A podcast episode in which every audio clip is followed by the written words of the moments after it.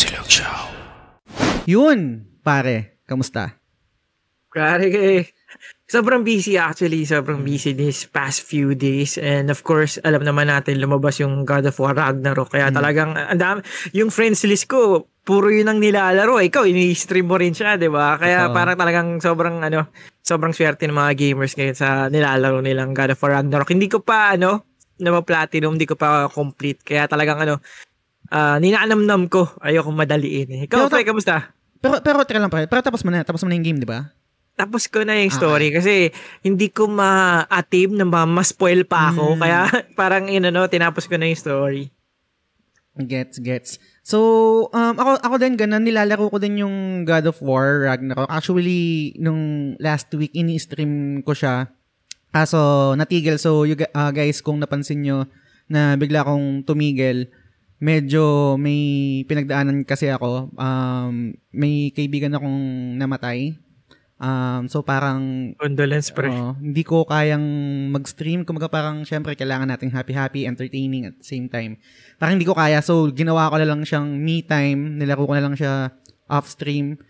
And, yun. Um, medyo nakalaylo rin muna ako sa ano sa social media parang pa-comment-comment lang walang masyadong post pero syempre ito itong podcast kailangan natin gawin to I mean ganun ganun eh pag adult ka na 'di ba kahit anong mangyaring hindi okay sa pag meron kang go on, responsibility eh, no? oh the show must go on eh kahit sa sa trabaho kasi ano pa, pare parang 'di ba kung nabanggit ko before or nakwento ko na may bago akong position sobrang ano din um sobrang daming trabaho and hindi ko pa master yung yung work, yung bago kong role. So madalas para nag-OTY ako. I mean, hindi siya healthy pero kailangan may mga deliverables eh. Kailangan ko ma-submit tong, tong work na to within the week eh. So kailangan kong tapusin and ang nangyari, nag, nakakapag-OTY ako. Sobrang hirap parang yung topic natin ngayon kasi magdi-discuss tayo ng mga nominees ng The Game Awards mahirap siya in a sense lalo na kapag torn ka sa gusto mong manalo, meron kang sariling bias, meron kang sariling manok, 'di ba? Kung ano yung talagang sa tingin mong deserving dun sa award na 'yon. Pero buti lang yung Anchor.fm sobrang daling gamitin at libre. Pare, wala nang nomini-nomini pa. Panalo na. Di ba? Wala lang kalaban, wala lang kalaban, Wala no? nang kalaban. Wala lang kalaban. Dagdag ko lang pre dun ah, sa, ano, ah, dun sa pinagdadaanan mo, Hmm. no? Ah, meron talagang mga time na ganyan eh. And I really feel tong podcast na ginagawa mo, ito yung safe haven mo. So, ah, sana tong tong discussion natin na to kahit papano, 'di ba? Ma-feel mo at home ka, maayos ka kasi ano eh minsan kailangan mo lang din talagang iyan eh, tatagan yung sarili. Mm. So, makakatulong to. Sana gawin natin ano, masaya. Totoo, totoo. Tsaka, actually, ang, ang in reality, ikaw lang yung unang parang taong nakausap ko ng, ng ganito ng personal. Kasi after kong mabalitaan yung yung nangyari na yon sa sa kaibigan ko. Ah. Syempre, chat-chat lang pero yung talagang usap na ganito. Kasi, ewan ko, parang hindi ko, hindi ko, hindi ko alam kung anong sasabihin kayo sa mga ganung Ah. bagay. And naalala ko lang din, so, so- sorry guys ha, medyo tangent lang.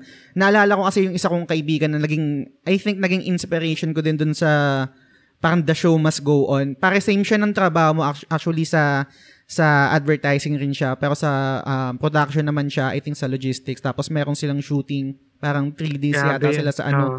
tapos yung time na yun habang nagsushoot sila may namatay rin siyang mahal sa buhay parang um, naghihingalo na yata or parang nasa deathbed na kaso hindi siya makauwi kasi kailangan niya magtrabaho so Grabe yun.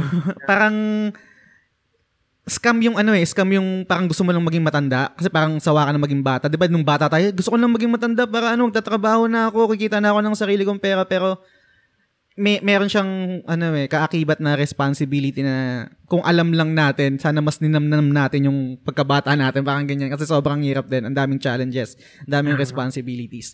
So, yun, pero this episode let's try to be um, entertaining and for you guys sa lahat ng mga listeners ng The Game Silog Show, we will try our best na itong i-consume nyo na content eh may entertain rin kayo. So, yun, yun yung topic namin guys, um, yung mga nominees ng The Game Awards. Siguro gusto ko man nang malaman sa'yo pare, no? Kasi, hindi, hindi ko alam kung kung totoo to, pero meron lang akong vibe na sa lahat ng mga games na na-nominate, na-nominate dito sa The Game Awards, mas marami kang nalaro. Kasi kunwari, example, yung Sifu, hindi ko nalaro yun eh. Eh, Ah. parang nakita ko siya dito. A- anong, ano yung overall thoughts mo sa mga na-nominate na games dito sa The Game Awards? Ah, so far dun sa mga ano, ah, nominees, deserving sila. Ah, especially sobrang tuwang-tuwa ako doon sa kay ano, kay Stray Mm. na nabigyan ng recognition yung ganong ah, independent game na hindi naman kalakihan talaga pati yung mismong game, 'di ba? Sobrang ikli lang niya pero Mm. ah, sobrang sulit 'yun per minute talagang naka- nag-create ng ah, t- ah, commotion sa nayanig yung gaming industry, no? Pwede pala isang stray cat. Gusto palang laruin to ng mga gamers. Kaya ah, sobrang natutuwa ako dahil nabigyan ng recognition yung mga ganon. And like Sifu is one of the best games na nalaro ko this year na kasama rin sa nominee. Kaya sobrang happy. And sa totoo lang, ang hirap iwasan na hindi abangan yung laban ng dalawa. Si God of War, Mm. pati Elden Ring. Mm. Coming in pa lang, alam mo na magpupupukan sa nominees yung ano, Mm. yung yung dalawang game na yan. Kaya uh, I really feel na 2022 uh, is one of the best Mm. gaming year ever. Totoo. Imagine mo na lang kung nagsabay ang Elden Ring, God of War Ragnarok, and Zelda. Oh my God. Na feeling ko Oh talaga, God. promise, uh, gut ko rin na, ano, na inurong ni Nintendo yan. Inurong nila. Pero talagang dapat lalabas sila this year. Di ba na-delay nga? Mm-mm. Pag nili- kung kasabay yun yung tatlong yon baka ito na yung pinakamagandang year. Totoo. Mag- mag- Totally, pina ever. Mag-comment lang din ako dun sa God of War Ragnarok. Wala akong data to back to back this up, no? Pero I think meron ding ganong notion. Kasi if you remember, guys, na-delay rin to eh, yung God of War eh, di ba? Uh, parang meron siyang set na release date. I think um, first quarter ba yun or sec- second quarter ng ano ng, ng year. Parang medyo mas malapit sa Elden Ring pero na-move siya ng, ng, ng third quarter or ng fourth quarter. And I think isa rin yung way nila to, to really polish the game and kitang-kita naman talaga dun sa game yung pagkaganda ng totality kasi nilalaro ko siya ngayon doon, hindi ko pa siya tapos, no? And iba eh. I, I mean, nanggagaling, gets, di ba guys? Parang nanggagaling ako sa sa pagiging PlayStation fanboy. Ganyan. Pero iba, makikita nyo, yun, na, na- makikita nyo rin naman yun guys and you can judge it objectively na kapag first party games talagang quality eh.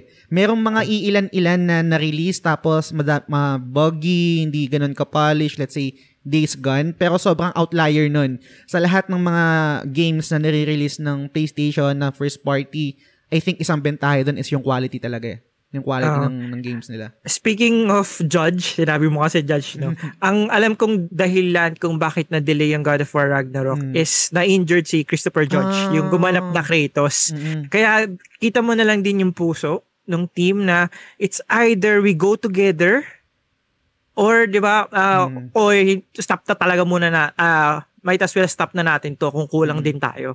Totoo. So uh, gustong gusto ko yung camaraderie na gano'n, yung talagang team sila no, bawal may maiwan. Ah, siguro kaya rin kitang-kita sa output ng God of War Ragnarok kung gaano kaganda. Ay, ayoko na magbigay ng puri, no? Sobrang puri na eh. Baka, baka kasi yung mga, ano, yung mga maglalaro pa lang, eh, sobrang overhyped naman. O kaya, Ah. ayoko nang dumagdag dun sa puri sa God of War Ragnarok. Laruin nyo na lang siya. Totoo, totoo. Yung, hindi, hindi ko alam yun na, yung kay Judge. I think nabasa ko siya ng konti, pero hindi ko masyado, hindi ako masyadong nakapag deep dive deep, Hmm. deep dive, no? Pero kung totoong nangyari yun na injured siya or kung ano man, parang ano, no, pare, parang Michael Jordan, flu game, kung kung sakali, parang clutch game, kailangan nilang, kailangan pa rin gawin, eh, di ba? Para ma-release yung game. Solid Isa pa daw sa nahirapan sila, pre, si Atreus. Kasi, Hmm.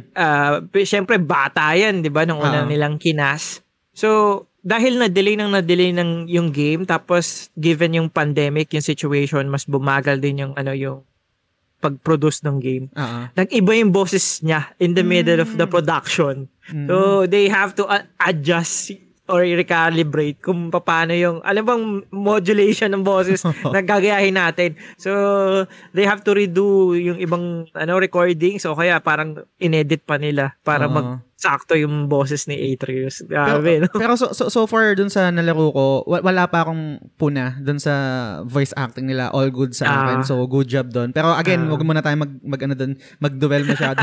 Baka masyadong ma-overhype sila. Tapos nung pag nilaro ulit, ang inang to, masyado nyo mang in-overhype to. eh. Oo, oh, do you? Okay kayo. Oo, Wala. Alam mo na yung mga Elden Ring Furies. Grabe, pare. Totoo, totoo. Pero yun guys, uh, I, I guess uh, mag-proceed tayo dito sa mga na-nominate each category, no? And just a heads up, hindi namin lahat mako-cover.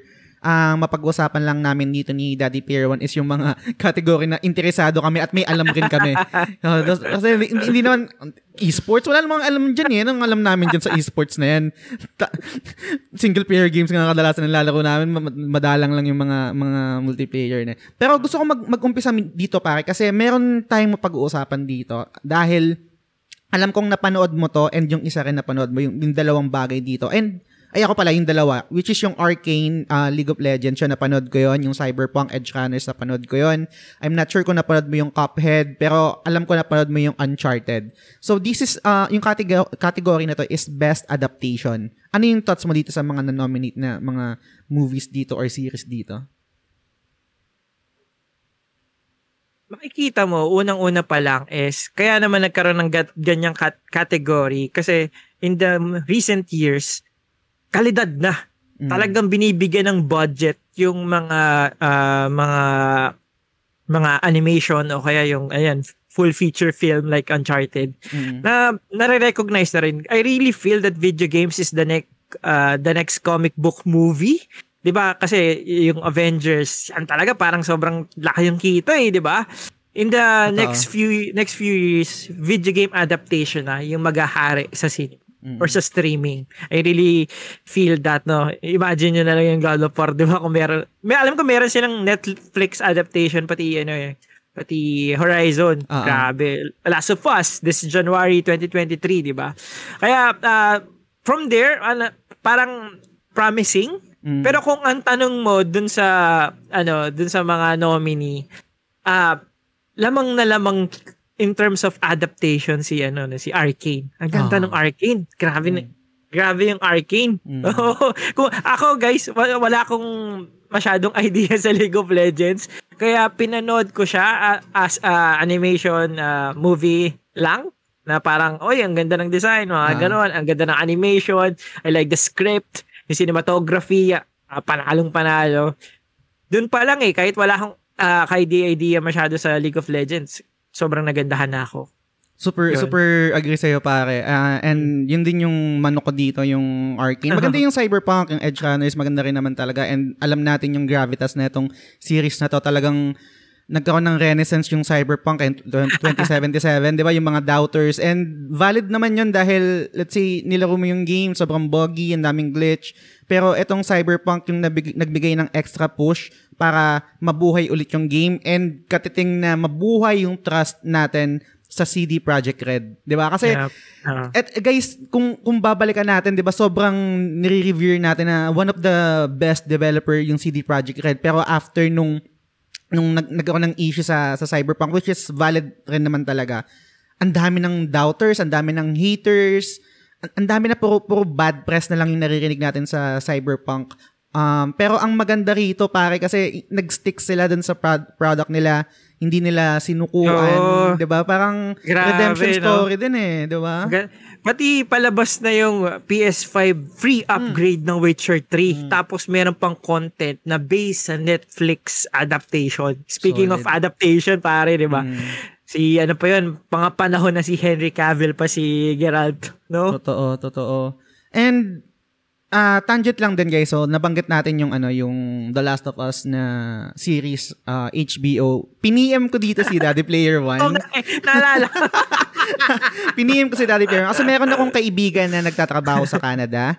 Tapos, syempre doon sinushoot yung series, di ba? And nagkataon na meron siyang kaibigan. Yung kaibigan ko, merong kaibigan na sa ospital nagtatrabaho. And meron siyang scoop. And yung scoop na yon hindi ko sasabihin. And kasi baka ayaw nyo ma-spoil. Pero just in case, PM niyo si Jazz. PM nyo ako guys, sasabihin ko sa inyo. Kung sakaling totoo man yun, le- let's see kung anong magiging discussion kasi Anong let's see? yung reaction mo parang parang sobrang gabi. Ina-expect namin yung sobrang iba na. Pero, uh, eh, ano natin yan pare, no? Mm. Pag nilabas na yung ano, siguro per episode, pwede natin siyang mm.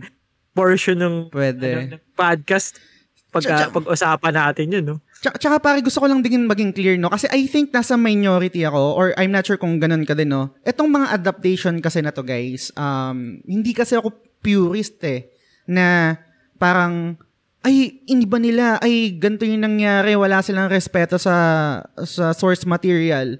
Hindi kasi ganun yung way of thinking ko at hindi ganun yung wiring sa utak ko na parang i-disregard ko na yung series kasi iba na eh parang ang dating sa akin is tinitake ko siya as a separate medium or media na imagine guys kung kung one is to one nila gagawin yun, eh, sana naglaro ka na lang. Sana nilaro mo na lang ulit. Kung walang oh, ibibigay na bago or walang creative um, input na ibibigay or parang creative freedom dun sa directors or writer para dun sa adaptation nila. Di, tangin nang ano, robot na, robot na lang? Robot na lang sila? Ganun. Oh, wait, daan-daan lang, pre. hindi yan, hindi, sa, sa lahat yan, as, in, in, general yan, in general yan, hindi yan, hindi, hindi lang yan sa The Last of Us. Pero, gusto ko lang, gusto ko lang maging, um, parang transparent na, uh, na ganun. And kung kayo, masyado kayong purist sa source material na gusto nyo one is to one, eh, Panoorin niyo yung original. yung original. I totally agree pare kasi as a ano creatives nasa mm. advertising industry gumagawa ng commercial gumagawa ng uh, movie mga ganyan it's super important to have that ano freedom as a creative mm. na you will inspiration mo yung source material mm. but you will not use it na entirely kasi mm. you have to make your own mark. You have to have your own signature. Kailangan may marka ka dun sa ginawa mo. Mm. Hindi pwedeng, oy, ito ah, dapat ganto lang, dapat ganto lang. Being, being a creative, para mong sinakal sila dun. Na parang mm. hindi sila robot. Kaya yung mga uh, adaptation na yan, may kanya-kanyang interpretation yan. And uh, si Neil Druckmann, yung director ng The Last of Us, baby niya yan eh. Hindi niya lang basta-basta papabayaan yan. Kaya I, I'm really sure that sobrang na-convince siya ng director na kung magbabago man sa part na yon hmm. dahil sa reaction mo kanina, ano yun, may blessing ni Neil Druckmann yun. Hmm. I, I really trust the guy. No? Mahal niya yung The Last of Us. ba diba? Kung mahal natin, mas mahal niya guys. Totoo. Oh, I, oh. I totally agree. And kung familiar kayo sa mga, let's say yung mga movie na galing sa libro, I think ang isang um, pwede kong maging example dito is yung The Mist, kung familiar kayo doon. Mm. Iba yung ending doon, iba rin yung sa book, yung sa ending. Yung sa, sa book mas, mas vague um, yung ending parang, hindi ko na-spoil kasi baka hindi nyo pa napapanood kasi sobrang masisira yung experience kapag nalaman nyo yung ending eh. Pero iba yung ending sa book, iba rin yung ending sa sa movie. Pero same impact. Sobrang solid nung, nung movie na yun and yung book rin as well.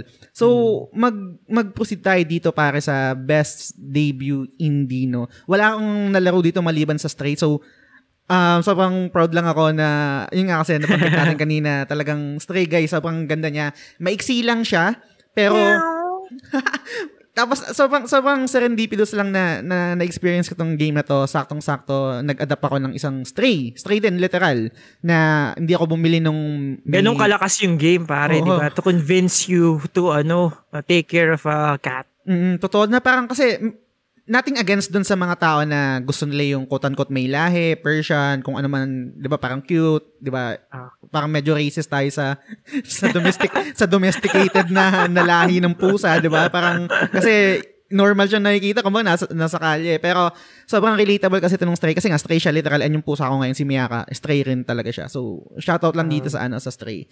And content creator of the year, wala naman tayong alam dito. um, sorry, pare. Hmm. Ano, sino yung mga kalaban ng stray? Anong nominees pa na iba? Neon White, um, Norco, Tunic, okay. Vampire Survivors. Yung Tunic, um, may naririnig ako sa mga pina-follow ko na content creator na maganda siya. Uh-huh. And um, nung, yung parang selling point niya sa akin na parang mala Zelda siya na puzzle-based yung, ano, yung, yung game. Gusto ko siyang uh-huh. ding laruin kaso wala kasi on time eh. I mean, Ang Oo. daming ginagawa eh. Da, pati ang daming games ngayon, grabe, na, nakaka-overwhelm, especially Hmm. pag nakasubscribe kayo sa PlayStation Plus. Totoo. Grabe, wala nga ako nagagalaw sa, sa games. Same. Tapos meron pa akong plano ngayon kasi di ba pin- piniram ako ng PlayStation 3 ni RD. so Ah. shoutout sa'yo pare. Eh, nasa, FF13 ba yan? FF13? Oo, FF13. Yung Oo, trilogy, pare. ko, Pare, naramdaman ko, kasabihin mo pa lang eh. I, i- gusto ko siyang i-platinum pare kasi Eh, ito yung... ka na? Oh, Meron ka na? Platinum wala pa. Game, meron akong Hindi, game hindi. trilogy. Okay, sige, sige. Meron kasi ako, in case wala ka, payaram ko sa'yo kagad. Ayun, gusto ko siyang i-platinum pare, yung, yung trilogy na yun. One of the first platinums ko yan, pang, pang, pang, pang lima kong platinum actually yung FF13 ever. Nice. Tapos yung pagkalabas na pagkalabas nung 2 pati nung Lightning Returns, pak, Mm. ano ka agad yan? Laro ka agad doon. And tangent lang guys na I'm not sure again kung kung mag-agree kayo pero siguro uh, unpopular opinion in my humble opinion I think Lightning Returns yung may pinaka the best na battle system sa Final Fantasy. parang hindi ka Pare. nag-agree, parang, napa, parang napangiwi ka lang. ano kasi, yung chess type of battle system ng FF10, talaga yung favorite ko eh. Hmm, gets, gets. Oo, yung parang yung ide-delay mo, ide-delay buster mo, kick quick Mm. hit mo na hindi mo napapagalawin yung kalaban. Mm-mm. Grabe, ang, ang astig niya for ano, it's time eh. Totoo. Ako naman kung Yeah. bakit Lightning Returns yung gusto ko. Kasi I think ito yung RPG na na first sa, sa Final Fantasy yan, na nakaramdam ako ng parang pseudo rhythm game. Yung parang kasi kailangan mong stagger, kailangan mabilis kang mag-change ka ng dress peer or kung man tawag doon. Parang iba yung naisip ko kaagad. Kaya kung ba't mo nagustuhan? Hindi pare. And tangent lang din again, sorry, dumadaldal ako. Nung, nung, nung yung, yung ex-girlfriend ko pare, nung, kasi nagkaroon kami ng miscarriage. Shoutout mo na, pare. Shoutout X, Shoutout shoutout mo na. X. Yan, Shoutout. pangalanan mo na. Nagkaroon kami ng miscarriage yung time na yun. And actually, dapat ang ipapangalan namin sa anak namin is Lightning. Kasi sobrang gusto ko yung character design ni, ni Lightning. Pati yung Um, theme ni Lightning, grabe, oo. sobrang ganda. Yes, and and parang dream ko din kasi kung sakaling magkakaroon ako ng anak, parang gusto ko babae. Um, ewan ko, parang meron akong bias sa, sa babae. I'm not sure kung sexist yun. Pero parang, ewan ko, parang su- super fun niya for me as an outsider na wala pang anak. So, nung time na yun, lightning talaga yung plano namin ipangalan dun sa anak namin. Pero anyway, past is past. Um, let's move on. Nabanggit pa rin, ano. Siguro, um, hindi rin naman kasi ako ma-best fighting game. So, I guess mag-proceed tayo sa best role-playing game, no. Um, sabi dito, for the best game designed with rich player character customization and progression, including massively multi- multiplayer experiences. Yung mga nominees dito ay Elden Ring, um, Live Alive, um, Pokemon Legends, Triangle Strategy, tsaka yung Xenoblade Chronicles 3. Ang nalaro ko lang dito, Elden Ring pare. Ikaw ba? Oo, ako rin. Pero Ring. familiar ako sa Xenoblade kasi ah, sobrang one of the best games for me yung Xenogears. Eh, ano yan eh. Mm. Medyo ka-family niyan yung Xenoblade. Pero ano, hindi ko rin pa siya nalalaro. Ito yung kasi again, tangina, pag matanda ka na kasi gets we have the means to to buy the games that we want. Kaso yung time constraint kasi I mean, trabaho, personal life. So kailangan maging maging wise ka sa pagbili ng game and maging magaling ka rin mag-budget ng oras kasi itong alam ko Xenoblade uubos ng ng oras to parang 100 plus hours so mala persona rin yata to eh yung pagka Oo. RPG niya no So, proceed tayo dito para sa ano. Best Action Adventure. Magkahiwalay pala yung Best Action no, tsaka yung Best Action Adventure. Dito muna sa Action Adventure. Um, for the Best Action Adventure game combining combat with traversal and puzzle solving. Yung mga nominees dito ay A Plague Tale Requiem, God of War Ragnarok, Horizon Forbidden West, Stray, nice, nice, nice, and then Tunic.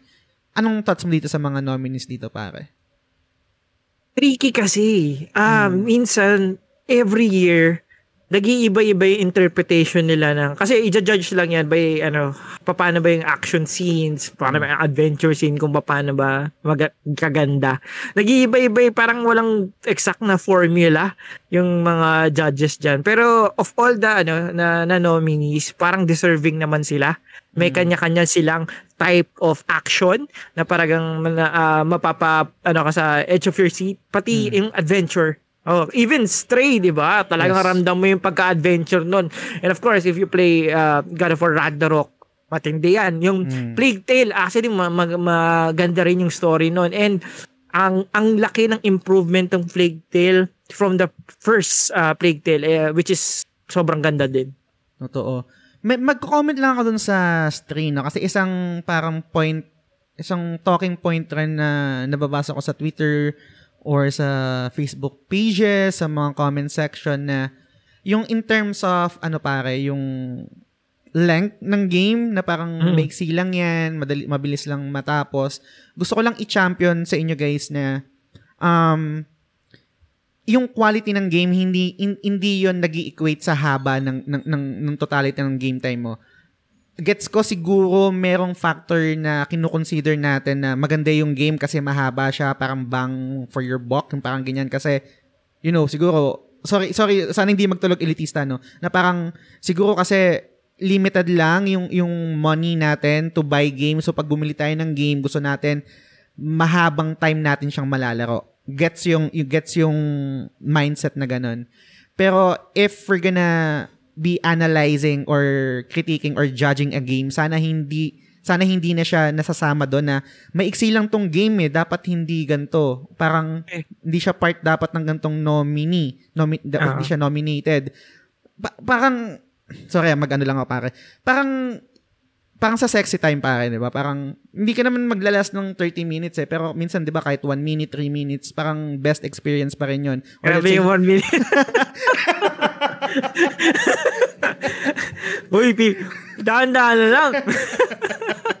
That's why, I think, yun lang yung naisip ko na, na, na example doon. Kasi, kahit one minute lang yan, kahit three minutes lang yan, kahit one hour lang yan, o kung anumang game yan, pero yun yung nagbigay sa'yo ng best experience, I think dapat hindi natin i-minus doon na ang bilis lang, ang bilis lang naman na itong game eh. Doon sa totality niya, doon sa quality niya. Parang sobrang unfair na gin- ma-judge natin yung game kasi maiksi lang. Two A- words anong thoughts doon, pare? dyan, pare. Two words lang. Mm. Assassin's Creed. Okay. Kasi, di ba? Gets mo na ako. Oh, gets na. Di ba? Mm. I I enjoyed uh, Stray. So, ilang oras yun? 4 to 6 hours Mm. ng gameplay niya compared sa 80 hours of my gameplay na ginugol ko sa Assassin's Creed Valhalla. Mm. Oo eh. Kasi minsan, the more mo pinapatagal, nawawala yung magandang pacing. Totoo. Nawawala yung pagka-enjoyment mo, nawawala ah, yung pagka-repetitive. Kasi minsan hindi mo naman kailangan eh, pahabain. Mm. Minsan kailangan sobrang consistent yung momentum mo Mm. para ma-feel ng mga tao na from the start of the game up to end ng game, hindi sila na let down. Hindi nila na feel na, ay, sobrang boring na nitong part na to ah. Sobrang kumalas ako dito ah. Yung Stray kasi from start na the the ano the longingness, yung pagka-alone niya, 'di ba? To finding your friend Mm. na parang kasama mo na siya and to actually losing it and try to venture again to a new world because being a cat, super curious siya. Sobrang present na present yon And yung buong kwento na yon walang letdown. Pinaramdam sa'yo na buo, tong buong buong to, ito yung game. Ito yung mahal mong game. Six hours lang to. Pero promise, pagkatapos mo ng six hours na yon pagkakwentuhan niyo ako. Kasi tumatak ako dyan sa isip mo, Mm. meron na meron merong slot diyan ng memory bank mo na na-imbak ako compared sa 80 hours na nilaro mo na after 2 days makakalimutan mo na yung ginagawa mo kasi wala kang ibang ginagawa kundi kumuha ng trinkets kumuha ng mga kung ano na hindi mo naman maaalala after 2 hours Di ba? Dahil dyan, Anchor.fm. Da- Dahil binanggit natin ang Assassin's Creed, Anchor.fm, guys. Sobrang, sobrang dali gamitin. Libre pa. Yun. Totoo, totoo. Napanimiss ko yung Ubisoft na yun. ah. Sobrang bloated kasi talaga guys. Eh. Sana, sana matuto sila. Um, and kung, kung pansin nyo guys, no, mer- I think merong game ya, I'm not sure kung anong game yun, hindi ko na maalala, parang nasa dulo ng dila ako, na parang ginagawa nilang selling point na you, you, you can spend three, ah, 300 plus hours on this game. Parang, Skyrim? hindi, hindi ko alam Oo. kung matanda na lang ako pare na hindi na siya selling point sa akin eh. Parang pag narinig ko yung ganong ganong marketing or PR. Ah, wala ah, na. mar- wala na. Parang i-lose me na. Hindi ko na Ako lalaroin turn yan. off eh. Oo. For me ah, as a dada gamer, sobrang turn off yun na you can gano'n na, ay shit, sobrang laki pala nito, no? Mm, Baka google ko na lang yung oras ko sa iba. totoo. Oh. Kasi minsan kasi, kailangan mo yung totality ng experience eh, na parang na-feel mo, eh, nagawa ako lahat. Mm. Pero not to the point na kukuha sila ng malaking ah, portion ng buhay ko para lang magawa ko siya. Mm, parang Oo. parang ano parang Oo. parang hindi ni, parang hindi nirerespeto ng game yung oras natin pag nilalaro natin siya. Parang ganun yung feeling. Oo, oh, malaking ano na sa akin yun eh, selling point na ngayon, Mm. yung mga ganyang bagay. So, yun, proceed tayo pare sa best action game. Wala akong masyadong alam dito. So, um, i- ibabato ko sa ito kasi merong isang game dito na I think, I think dalawa siguro na laro mo.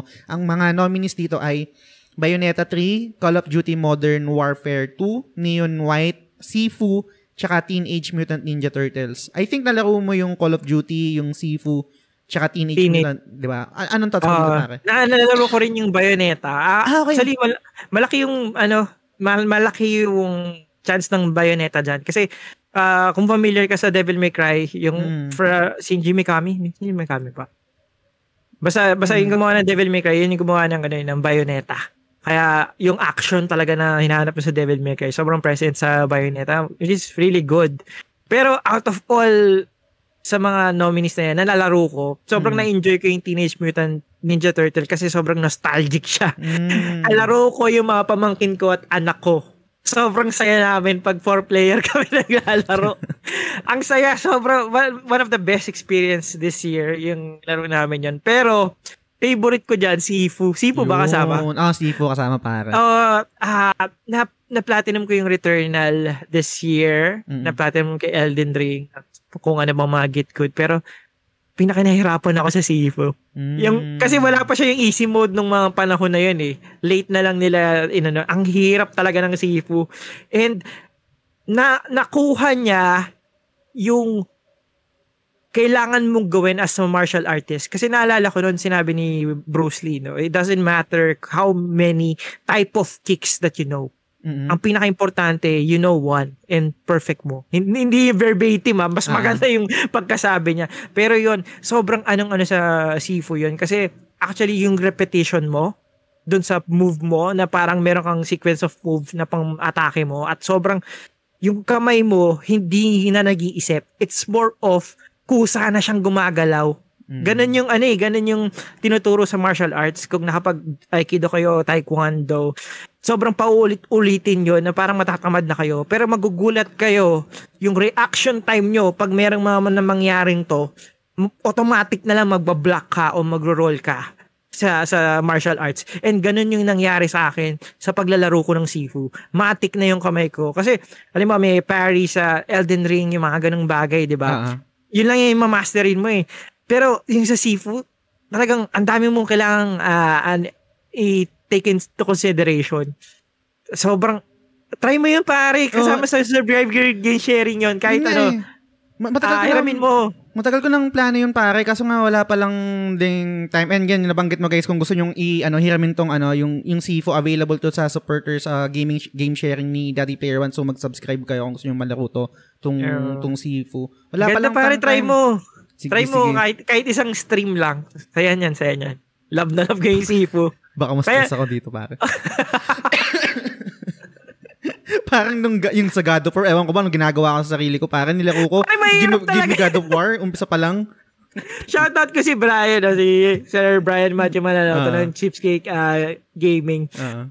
ano yun eh, give me God of War kaagad yun eh. Sabi ko, Uy, Brian, sabi mo madali lang. Pero ano, Fred, ah, dumadali siya pag tama na yung equipments mo. Mm. Ah, ah. Oo, yun, yun.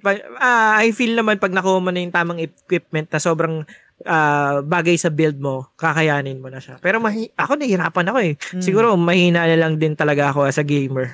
Mahirap talaga siya pare kasi ganun yung ginagawa ko eh. Parang alam mo yung alam mo yung yung thought na kaya mo siya pero alam mo rin na maraming beses mo siyang gagawin para matalo mo siya. Parang ganun Oo. lang naman palagi yung mindset sa ako, ako personally ganun yung mindset ko sa mga sa mga git good eh. Alam kong kaya ko tong matalo pero let's say hindi ko alam kung ilang beses na try kasi ang problema sa akin as a gamer, no, hindi ko alam kung bakit binabalik-balikan ko pa yung mga git good eh. Pero ang sarap kasi ng feeling eh. Ang problema sa akin guys is, alam ng utak ko kung ano yung gagawin ko. Parang nababasa ko na ito yung gagawin ko. Kaso hindi ko ma-apply sa mismong game. Di, hindi sumusunod yung kamay ko, yung reaction ko, yung eye, yung eye hand coordination. Hindi, hindi siya nangyayari. Kaya tumatagal at tumatagal talaga. Pero sobrang enjoy. Kunwari, kunwari, I think hindi naman to spoiler kasi nasa first part pa lang ng game, yung merong isang boss doon, yung parang alligator, si Drekin ba yun? Ah, yung sawa. Oo, yung sawa ba yun? Ang tagal ko doon, pare. Naka-give me God of War God of War ka kasi.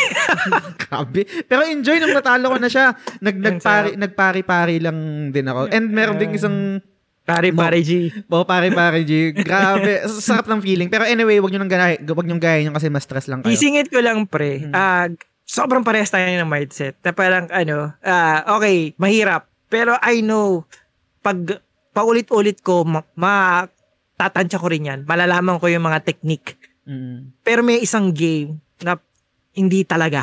Kahit Ano? ganun yung mindset mo. Devil May Cry, Dante Must Die difficulty, Ah. tapos triple S ka dapat sa Hmm. sa match. So ibig sabihin, magaling ka, stylish ka rin dapat. Mm, hindi ka hindi ka pwede yung mga ordinaryong moves na parang Ah. oy na, naipanalo mo lang. Kailangan pogi kang manalo. Totoo. Sobrang hirap. Shoutout sa lahat ng mga naka-platinum ng Devil May Cry. Sobrang mga idol ko kayo. As in, yun talaga ang get good. Mer meron, ay, hindi, hindi ko sure kung, kasi ang, ang, ang recently na nakikita ko na parang pina-platinum niya, I think si Christoph, yun sa PlayStation Trophy Hunters Philippines din, di ba? Parang nag-Ninja Gaiden siya. Parang, Si Francis Tayag yata yun, sir. ah, si Francis Tayag ba yun? Ah, oh, yung okay. kakala kong kapatid mo. Oo, di ba? Naalala mo, tin- tinanong kita. Oo Shoutout nga. Francis Tayag. Shoutout, ah, shoutout. idol kita sobra. Mm, solid, solid. May ganun talaga guys. And gaya ng sinasabi ni Daddy Player One, kahit meron kaming ganung mindset, I think kailangan din natin maging realistic na meron tayong ceiling. meron tayong ceiling ng ability na hindi, kahit Doon anong yun. gawin nating mag- practice ng paulit-ulit, hindi natin magagawa yon And accept mo na lang yun. Parang kahit ilang beses ako mag-practice ng bas- basketball, kahit nag-Milo, street boy sabihin mo. kahit nag, nag-Milo best ako, hindi ako magiging NBA player, hindi ako magiging PBA player. Pangarap ganung yun ng bagay. bata ko, pare. Pangarap. Nag-Milo best ka ba, pare? Mm. Pa, marunong akong spider. Yung spider, yung dribble na spider. Kasi merong meme sa Facebook para yung pag ano Asian rich kid, 'di ba? Nagkukumon, Kumon. nagsiswimming, Swimming. nagpapiano. Sabi ko, ba't sa amin wala kaming ano, wala kaming swimming eh, Milo best kami. Tapos hindi rin kami nagkukumon. Yung mga mensa-mensa. Anyway, um, best I think mes, best mobile game shoutout lang sa sa Genshin Impact sobrang strong pa rin. Shoutout ko yung mga nag-stream ng Genshin Impact na mga, mga kilala ko si Extra Box Rai. Playroom. O, si Nox Playroom yan, talagang solid pa rin yung community. So, shoutout sa'yo, si, si Donnie, tsaka si Albert Gonzalez. I think nag-Genshin pa rin sila, si Jep, nag-Genshin pa rin. So, shoutout sa best mobile game. And community community na rin, sobrang solid rin pa rin talaga ng Eh, Genshin. pare si Extra Rai pala, meron na silang podcast under Rumble Ay, oo Royale. nga pala, nakita Oo, ko. Tapos ang yung, yung guest niya nga si Chares eh. oh kung my familiar God. ka, pare. Sana all. Chares. Ay, di na pala ako simp. Di na pala ako simp. Kaya erase, erase, erase. Parang, yung- parang ang pangit na pagsabi mo. alam mo yung, alam mo si, ano ba yung sa The Godfather ba yun, pare? parang, teka lang, parang napakagat labi ka pa. Hindi kasi, parang, ano yun, tapos na ako sa buhay ng pagiging simp eh. I mean, as much as possible, ayoko na eh. Parang ganun na yung mindset ko. Not, hindi dahil hindi ko na sila gusto or parang hindi ko sila ina-admire. Parang ayoko na yun. Pero bigla akong narinig yung sa Godfather, yung parang, just when I thought I was out, they pulled me back in. Parang narinig ko. Pabulong pa eh, no? Oo, pabulong. Solid yan si Chares, guys. Follow nyo. And si Xray and si Nox Playroom. Okay. So, best indie game, um, nasa backlog ko to. Ay, ay, uh, marami rin nagsasabi sa akin na maganda to, yung Cult of the Lamb, kaso hindi ko pa rin nalalaro. Tapos yung, again, yung Sifu, nominated din, and Stray and Tunic. Um, sobrang goods na ito pare. I'm not sure kung nalaro mo siya, no? Pero nakikita ko siya, yung gameplay niya, yung art style niya, sobrang ganda. Siguro pag nagka-time ako, gagawin ko siyang palette cleanser, yung Cult of the Lamb. Um, Devol- Devolver Digital yung publisher niya. Nag-develop Massive Monster. And kalinya nito is Sifu, Stray, Tunic. Pero syempre bias ako sa, sa Stray. Gusto ko siya yung manalo. Um, pero yan, best indie game. Meron ka bang thoughts dito, pare? Ah, hindi in, wala akong masyadong alam dun sa ibang indie. Nakikita ko lang din yung ano, yung itsura niya, yung gameplay niya, pero parang ang hirap magbigay ng opinion. Oo, kasi uh, alam talagang hindi hindi rin ako masyado nakakapaglaro ng mga ano ngayon, yung mga ibang games. Mm. Ah, sobrang busy talaga this ano, recent months. Totoo. Kaya talagang mga yung mga talagang games lang talaga na sobrang interesado ko. Yun na lang yung nalalaro ko eh. Gets, gets. Proceed tayo dito pare sa ano, sa best performance. I think ang dapat manalo dito si ano eh, si Mimic Tier eh. I think siya, siya talaga yung best na perform nag-perform sa atin. Mimic tier ng ano ng Elden Ring. oh, pero ang daming mimic tier niyan, iba-ibang mimic tier tayo. Kasi yung mga nandito si Ashley Birch ng Horizon, si Oo. Charlotte, Pati ng ano, aggressive yung mga mimic tier natin ha. Hindi mo na kailangan sabihin. The true Elden Lord si ano si Oh. Mimic Tier. Pero eto, proceed tayo sa sa best audio. Di pa ako makapag-comment dito kasi hindi ko pa tapos yung Horizon tsaka yung ano eh, yung um, God of War. Pero so far, so good naman din. Best audio design, um, Call of Duty, Elden Ring, God of War, Ragnarok, Gran Turismo, Horizon, Forbidden West. Um, gusto ko lang i-comment dito para mabilis lang yung God of War, Ragnarok sa audio design, no? Hindi ko siya hindi ko siya nilalaro ng ng naka 3D headset no? Pero kahit yung yung, yung TV ko kasi parang meron siyang pagka surround din. And sobrang kahit kahit ganun siya ramdam na ramdam mo yung yung pagka pagkaganda ng audio design niya. Kahit yung mga simpleng um, sound effects yung yung maririnig mo yung um kunwari yung dialogue tapos pupunta ka sa isang lugar may iwanan mo siya sa sa part na to, yung yung nagbabago pare yung mararamdaman mo na malayo Ah. siya. Ah. lang, ang, ang galing lang. Talagang parang sobrang polish nung, nung audio design niya. And wala, nakakadagdag din sa, sa experience kasi in- pag, pag hindi ganun, nakakabawas naman siya sa immersion eh. Pero ba't pa- hindi ka nag, ano, nag 3D headphones? Kasi yung headphones na gamit mo Hmm. ngayon, pwede siya eh. Gagawin 3D naman yan ng, ano, eh, ng, ng PS5. Yung- Merong ang- option dun. Mm, ang problema kasi pare pag naglalaro ako, pag, tas pag naka, naka-headphones ako, parang nakakadagdag siya sa ano, sa pagod na parang na, umiinit, Ah. mainit, mainit kasi to eh. Umiinit siya, parang Pero ang mga malulupit na headphones, yun nga lang, medyo may kamahalan, no? Mm. Talagang sobrang comfy niya kahit matagal. Kamusta yung 3D in 3D ano dito pare sa sa God of War?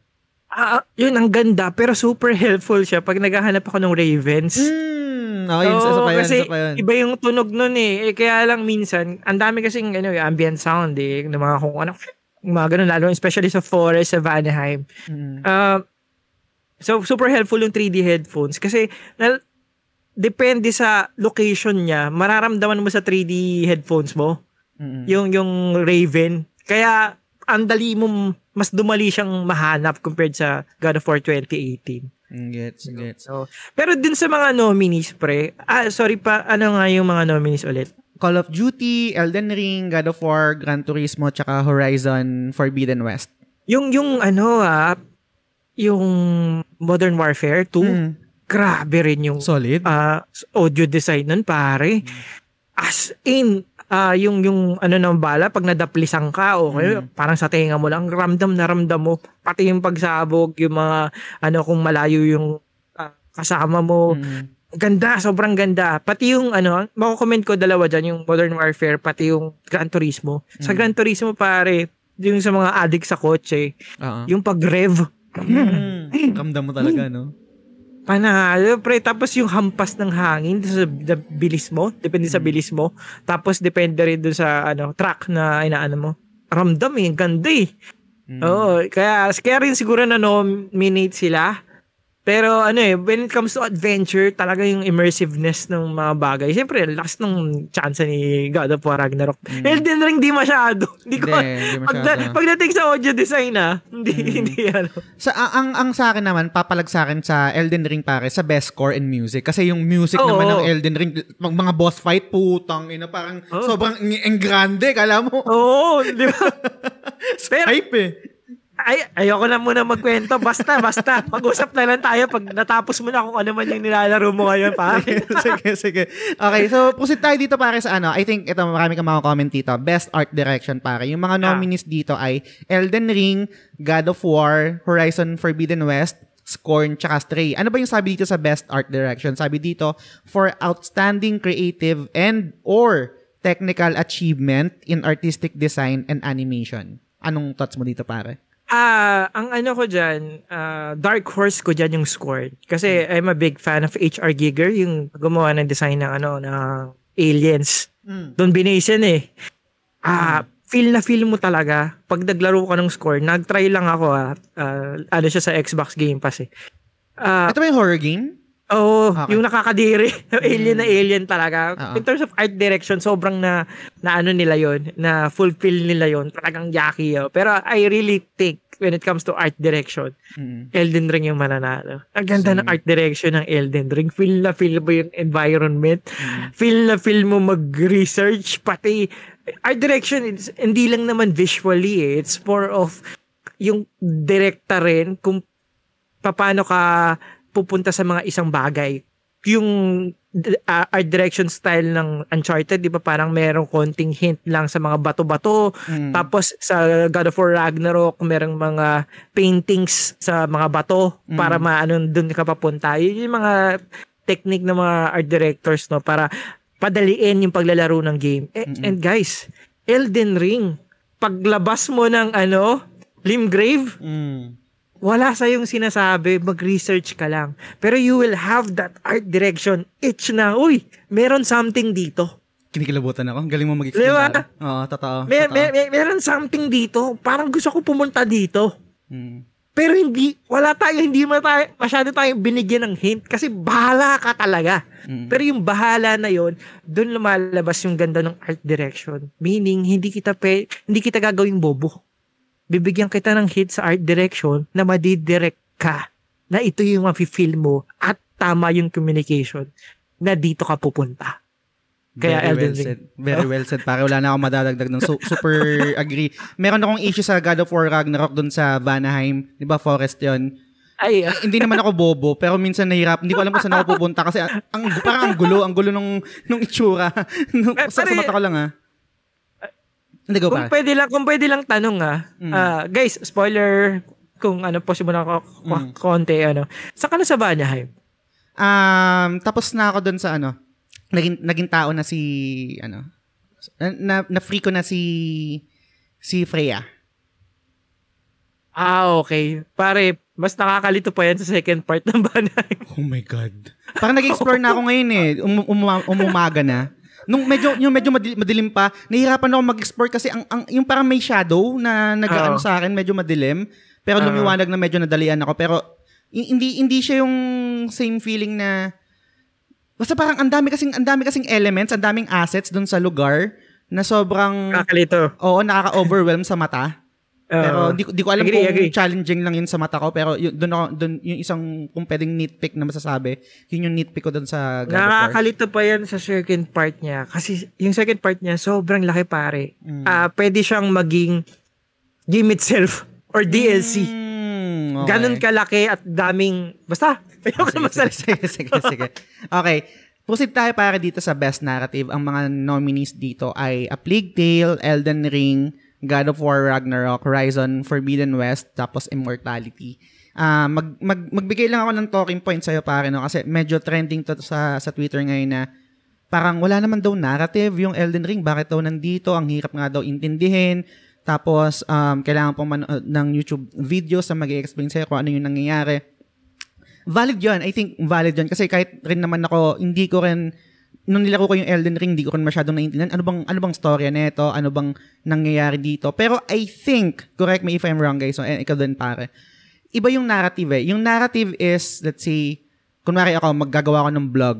Pumunta ako sa Mega Mall. Sa Mega Mall, kumain ako. After kong kumain, uh, bumili ako ng place, ng ng God of War. After kong bumili ng God of War, umuwi ako, nag-commute ako, na-traffic ako. And then, pag uwi ko, um, sobrang excited kong laruin yung God of War, tapos nag-brown out. Yun, narrative yun eh.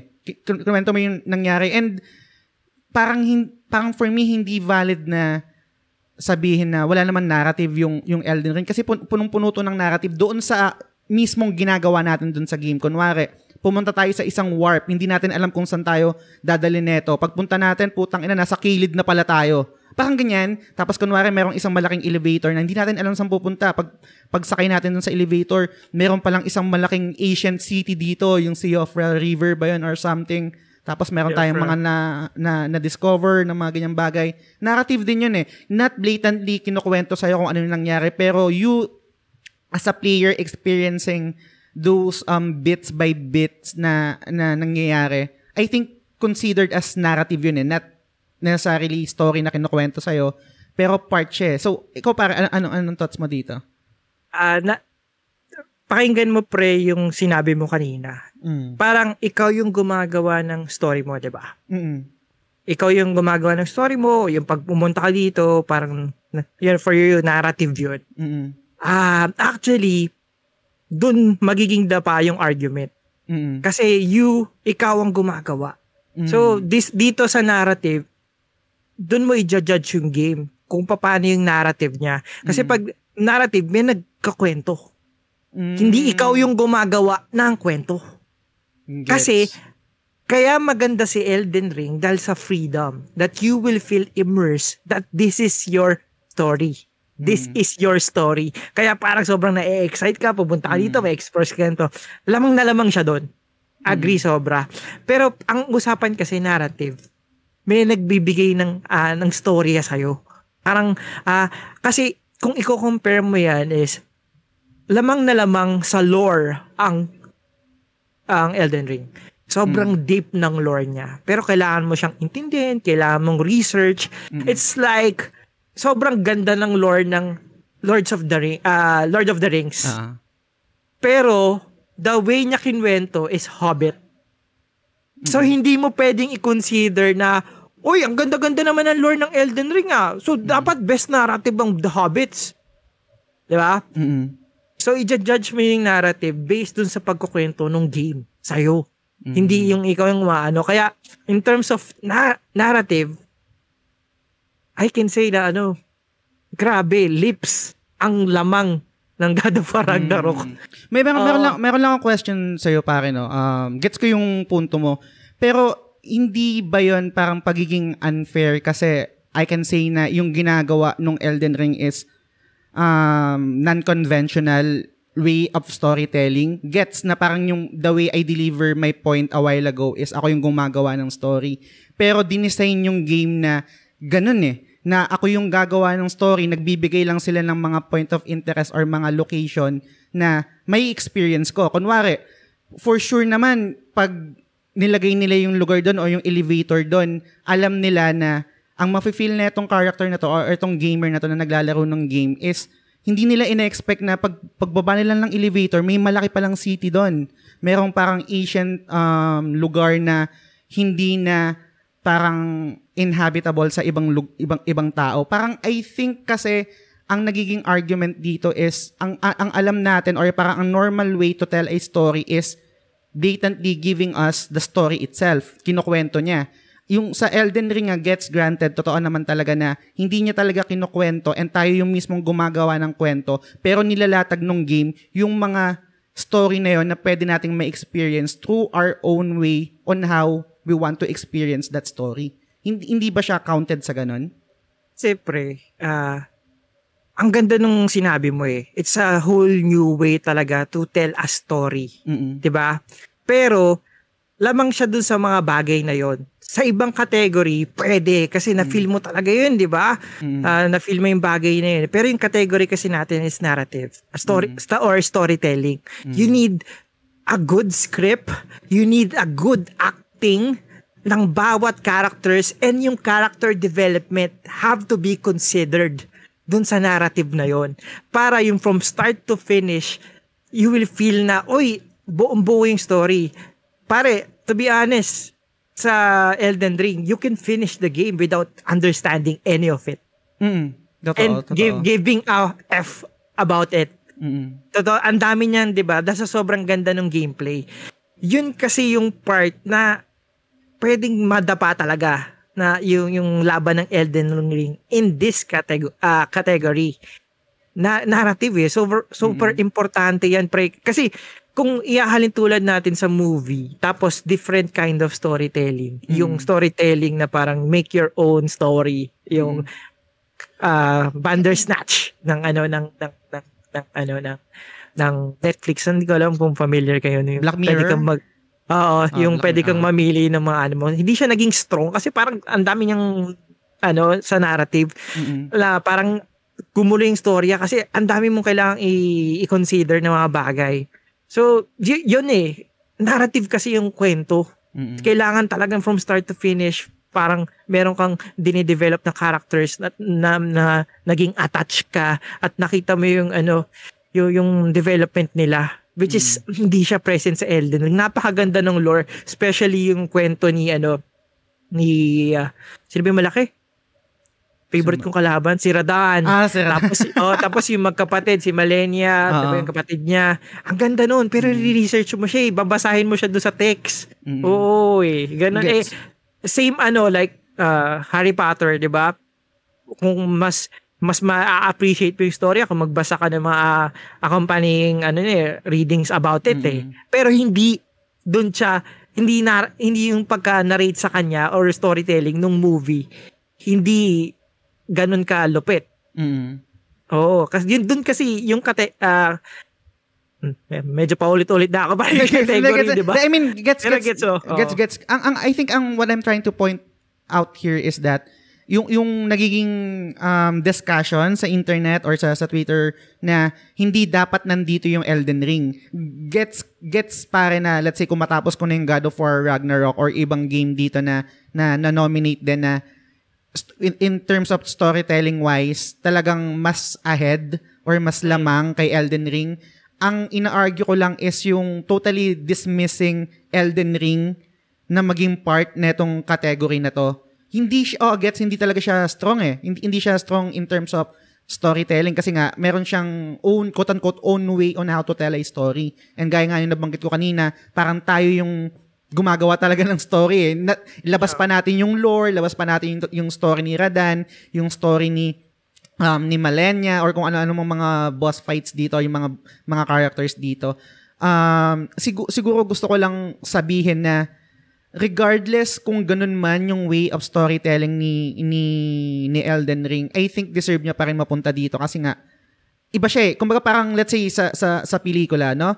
Um kadalasan kapag merong art, quote unquote art film, magpapakaano tayo, yung parang ang tawag to hipster, ganyan ganyan. hindi kadalasan hindi naman talaga natin naiintindihan yun eh. Merong mas matalino na parang mag explain na ah, ganito pala yung gustong ikwento nung story na to pero ginamit in a, in a ano tawag to, artistic way, not yung normal na napapanood natin sa Metaphor sa, lang yung mga ganyan. Oh, yung mga metaphor, me, mga metaphors lang, mga symbolism, mga ganyan. Um, ayoko lang i-dismiss yung idea or yung parang um, pagiging qualified ng Elden Ring sa category na to. Pero gets most likely hindi sila hindi siya mananalo dito. Pero yung mga ganun, yun, parang haters na sila, no? Na hmm. parang minsan kasi may mga fanboys na sobrang solid na it's either God of War or Elden Ring. Hindi ka pwedeng, mm. hindi mo pwedeng ma-appreciate yung dalawa. Kaya Oo. parang siguro, no, yung sa pinakamahina yung Elden Ring, which is a narrative, gusto nilang, mm. ano na, di ka pwede dito, di ba? Oo, parang parang mga bata lang eh. Pero ako din, I'll be honest, parang nung nilalaro tong Elden Ring, kasi hindi naman to bentahe sa akin eh. Ang oh. lahat, lahat, parang after nito, manonood lang ako ng YouTube videos ng, ng, ng story nito para explain sa akin kung hindi eh. Same, same logic rin pag nanood ako ng isang art film ng ganyan, nagpapaka-hipster, nanonood ng Cinemalaya, na parang hindi ko naman naiintindihan kung ano talagang gustong sabihin ng director uh, dito eh. Ay, di come no 30 minutes. Baka wala nangyayari. babad na babad na. Sino ba to? Si Love oh. Diaz? Mga ganyan. oh, grabe. Tamad mag-camera. Naalala ko yung mayroon yata ako napanood. Anyway, ibang topic na yan. Pero ganun yung mga pelikula ni Love Diaz, guys, kung familiar kayo sa kanya. Sobrang ahaba, tapos babad yung mga scene. Pero meron naman daw Uh, sorry, sorry, mahaba. Meron daw explanation kung bakit ginagawa yun. Parang one way, parang ipakita yung galing ng actor na parang walang cut, literal.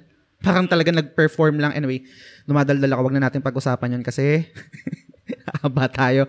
Pero eto, sa best game direction tayo pare. Awarded for outstanding creative vision and innovation in game direction and design. Ang mga nominees dito ay Elden Ring, God of War, Horizon Forbidden West, Immortality, and Stray. Anong thoughts mo dito pare? Ay, Elden Ring. Yun yung sinasabi mo kanina, yung parang ikaw yung nag-create ng story mo mm. dahil sa sobrang pagtutuklas mo. It's game direction. Mm-hmm. ba? Na parang tinutulungan ka ng game mo. Ikaw, sarili kang mag-explore, di ba? It's your mm. game. It's your story. Game direction yun, pare. Uh, Elden Ring, hands down. Ang dami niyang inintroduce na bago. Ang daming feeling na inintroduce na bago ni Elden Ring na nakaka-addict. Tatlong beses ko nilaro yan. Plano ko nga oh. lawin ulit to pare after ng ano, after kong lawin yung God of War. Para wala lang recency bias pare. Oh, yan, diba? yan, yan actually yung ginawa ko before ko laruin yung God, uh, God of War. Nilaro ko yung hmm. Elden Ring. Oh, para, para i-refresh ako. Oh, para fresh na fresh pa rin na. Oo, oh, oh, kaya ako nagpuyat dati. Dahil dito eh. Totoo. Yung game direction, wala. Uh, talagang ano, ano yan, siguro sa voting, it's 98 tapos tagpo 0.5 din yung kalaban niya. 0.5. Okay. Uh, again, and tangent trend, siguro this year, dalawang game lang yung yung feeling, yung nakaramdam ako ng feeling na habang nagtatrabaho ko, wala akong ibang iniisip. Elden Ring lang. Same din sa God of War ngayon. Habang nagtatrabaho ko, wala akong ibang iniisip. God of War lang. Yung dalawang game na to, grabe talaga, guys. And nag-proceed tayo dito. I- i- i- i- i-transition ko to dito sa sa Game of the Year, pare. Sabi dito. Pare, daming away nito. Ito, sabi, recognizing a game that delivers the absolute best experience across all creative and technical fields. Ang mga nominees dito ay A Plague Tale Requiem, Elden Ring, God of War Ragnarok, Horizon Forbidden West, Stray, and Xenoblade Chronicles 3. Pare, anong thoughts mo dito? Ano bang thoughts? uh, in terms of, ano, yung mga nominees, uh, super happy.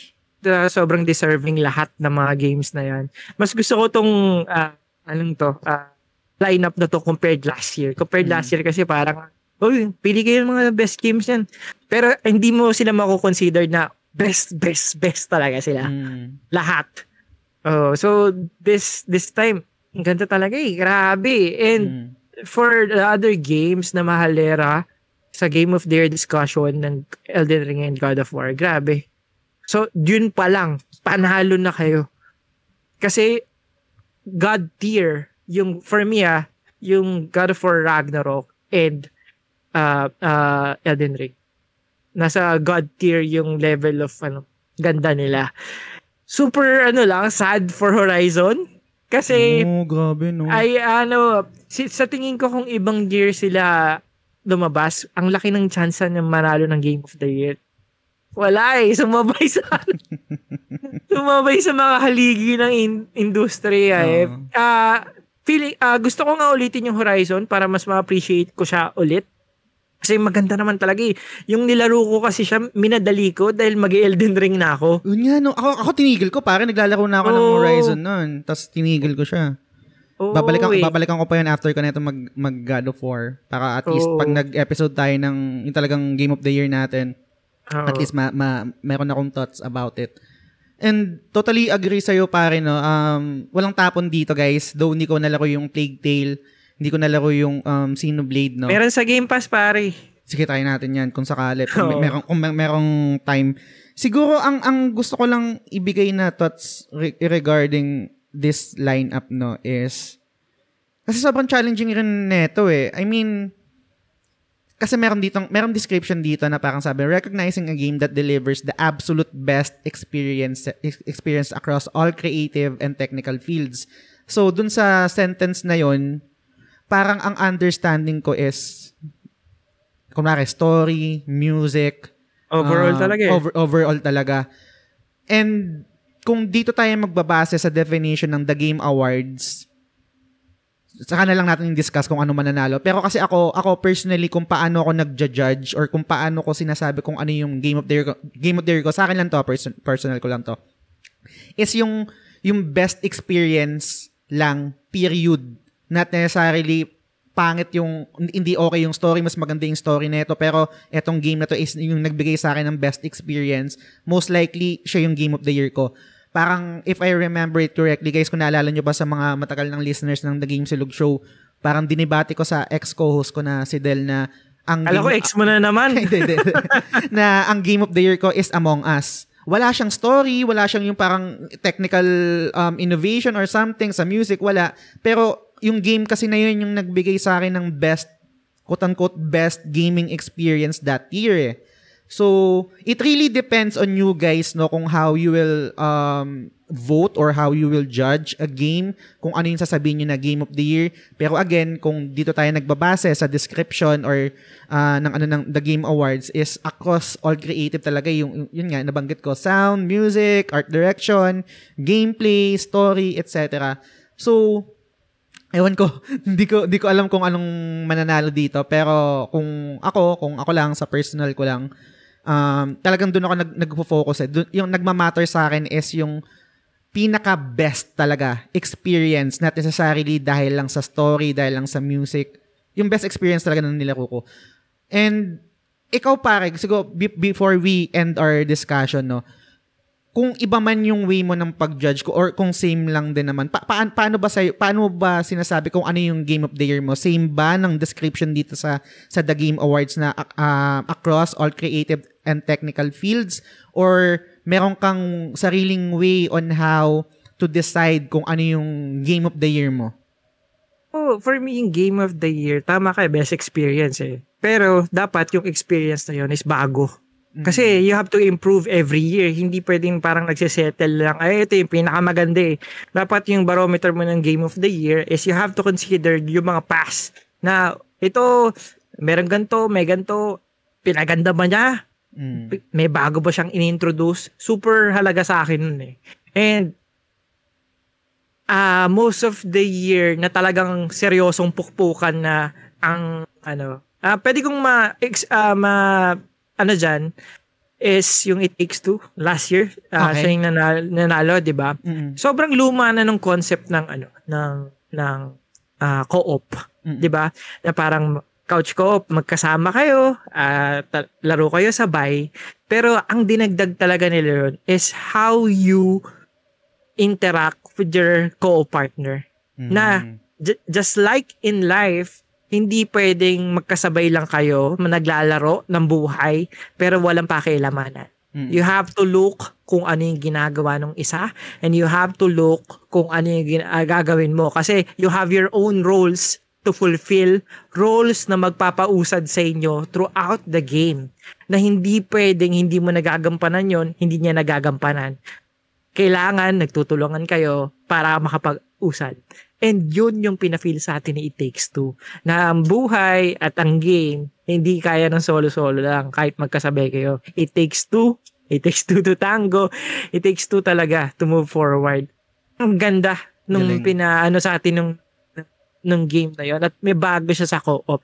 And yun din yung expectation ko kung sino yung mananalo sa Game of the Year this year. Gets. Meron ba siyang bagong experience na Mm. sobrang pinasaya tayo at ma- matitreat natin siya na this 2022, itong experience na to yung tumatak sa akin dahil sobrang bagong-bago siya for me. Gets. Yung yung yung It Takes Two no, hindi ko pa siya nalalaro kasi ang plano ko plano ko talaga laruin tong It, It Takes Two with Pag may- Amara, Amara TV. kasi kasi di na to. Hindi, joke lang. Pero hindi to, to, to- totally agree sa'yo kahit hindi ko pa siya nalaro base dun sa mga naririnig ko sa'yo sa ibang um, community ng ng The Game Silog Show no. Ang ang ang ang, ang nag tawag dito, ang lumamang sa akin dito pag ine-explain yung game na to is yung ano pare, yung yung story niya is nag-translate doon sa gameplay. Kasi kung tama ako, parang divorced yata yung mag-asawa Uh, dito. may balak sila, may balak Mhm. sila. So they have to work together kahit pa hindi nila gusto isa't Mm. isa. Ang ganda, ang ganda.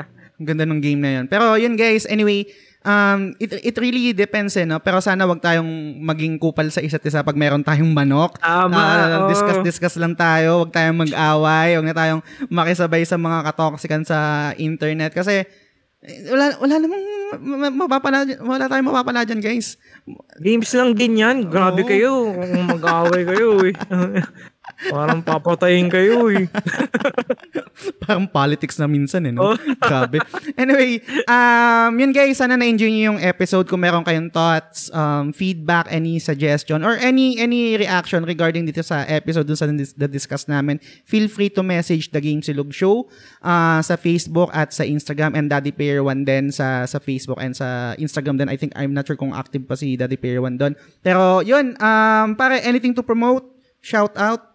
Go uh, ahead. Gusto ko lang kayong invite guys dun sa God of War Ragnarok Platinum Challenge natin. So, ang sobrang dali lang kasi pag na-platinum nyo yan, you get a chance to win a physical platinum trophy. Ganda pa, ang ganda. Panalo, panalo, di ba? Mm. Naka-platinum ka na, pwede ka pa magkaroon ng physical platinum trophy. Napaka-dali lang sumali. Follow lang yung Get Fuse uh, 3D, yan yung mm. ano sponsor natin, Daddy Player One para makita niyo yung mga updates regarding the ano the challenge. Mm. So, yun, sali na kayo ikaw pare, in-expect oh. kita, ha? platinum yan ha. Platinum ko to pare. Tsaka si ano, 'di ba may nagdagdag si ano si Master IG? Si, oh, si, uh, si Master IG nagdagdag siya ng price. Uh, whoever gets the platinum first. Uh, meron na eh. Kaya lang we have to still verify kung sino yung talagang pinakauna based on their PSN profiles. Kaya hindi pa lang namin ma-announce yun. No? Yun. yun. And yun, sali kayo guys. Ako sasali ako dito kung meron kayong time. And let's see So, yun, tapusin natin dito yung episode. Um, if you want to subscribe sa The Game Silog Show, want to support The Game Silog Show, available yung supporters badge natin sa The Game Silog Show. Follow rin kayo. Meron akong goal ngayon. Sana ma-achieve natin yon within the year. Malapit na tayo mag 4,000 followers. Yun, kaya-kaya yan claim ko na to pare no claim na natin oh. to tapos um yung live stream every sat uh, every Sunday pa rin 6 PM topic topic with Kuya Balls tapos, yung, ay, nakalimutan ko, yung subscriber button, ang, ang person is exclusive na GC, name nyo sa credits, and then yung Sina-champion ka na exclusive na podcast episode with you guys, one-on-one, secret level. Ang pinakaiba nun sa ginagawa namin ni DP1 is topic nyo yung masusunod doon. So, kung anong trip nyo, pag-usapan niya natin yung ex mo, um, um, politics, religion, music, everything. Sobrang welcome yan. So, pwede natin pag-usapan yan doon. And yun din, Daddy Player One, promote mo na rin yung ano mo, yung supporters badge mo, tsaka yung game sharing mo. Ah, uh, yun, uh, so subscriber game sharing, uh, once na mag-subscribe kayo, na kubuha kayo ng supporters badge for 99 pesos lang yun uh, a month, uh, pwedeng pwede na kayo manghiram ng games, games. And most of the games na included sa nominees ng 2022 you na know? hindi kasama sa PS Plus, kasama dun sa subscriber game sharing natin. Yun pa lang panalo na eh. So pwede kayo manghiram ng games unli palit yun as long as nakapag nakasubscribe kayo. Para siyang ano, Netflix ng hiraman ng Video City. totoo, totoo. Tapos meron, meron din ako nakita sa'yo na parang post mo eh, parang meron kang upcoming game. I'm not sure kung God of yeah. War yon Pero let's see. Basta yung upcoming, uh, every month kasi nagdadagdag uh-huh. tayo sa gaming library natin, di ba? Kumukuha ako ng pera sa mga sinisweldo natin uh-huh. para mada- para madagdag doon. Uh-huh. Uh, yung upcoming game natin this December is Sony exclusive wow. AAA game. Kayo nang bahala kung anong ano yan, kung anong game 'yon. Ano yun? Baka mamaya mag-expect pa. 99 pesos. So, ah. sino pang talo doon, di ba? Totoo, totoo. Let's see, abangan natin yan. So, yun guys, again, maraming maraming salamat sa pakikinig. Hanggang sa susunod na episode ulit. Bye! Bye, Assassin's Creed. Woo! Game of the year. Game of the decade. no. no.